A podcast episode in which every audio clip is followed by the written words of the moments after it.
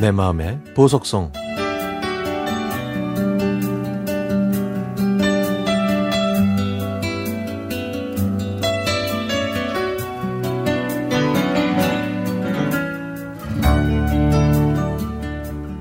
사랑하는 루키야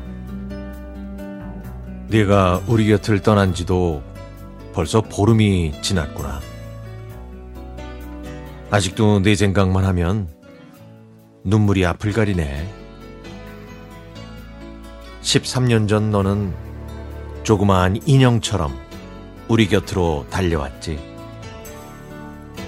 아장아장 걸으면서 재롱 떠는 모습에 우리 식구들은 매일매일이 즐겁고 웃음꽃이 폈어. 그로부터 6개월이 지났을 때 우리는 충격적인 소리를 들었지. 병원에 건강검진을 받으러 갔더니 백혈구 혈소판이 감소했기 때문에 내가 얼마 못 살 거라는 그런 끔찍한 진단을 받았고 그 얘기를 듣고 우리는 모두 펑펑 울었지. 그래도 우리는 한가닥 희망을 걸고 너를 치료하기로 했어. 일주일에 한 번 주사 맞고 약 먹기 싫어서 도망 다니는 너를 잡고 강제로 약을 먹이기를 5개월. 90%의 완치 판정을 받고 우리 가족들이 얼마나 좋아했는지 알아? 그때부터 너는 훈련도 안 시켰는데도 재롱과 영리함으로 우리를 기쁘게 해줬지. 앉아, 엎드려, 손, 뭐 이런 건 기본이고, 리모컨 하면은 얼른 가져오기도 했고, 아빠 휴대폰이 울리면은 가져오는 내 심부름꾼이기도 했고. 그러다가 작년 10월에 또 청천벽력 같은 소리를 들었잖아.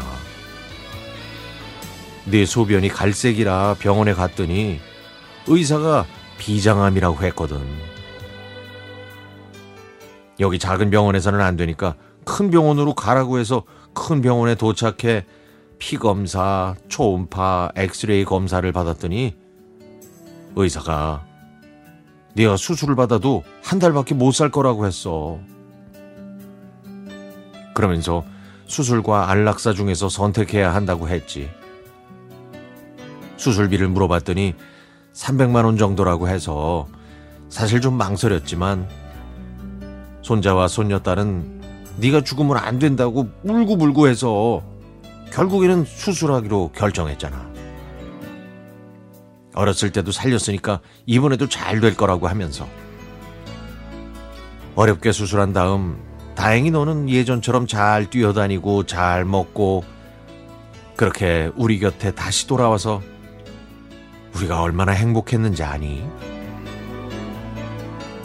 그렇게 운명의 한 달이 지났는데도 네가 여전히 건강하길래 우리는 네가 완치된 줄 알았잖아.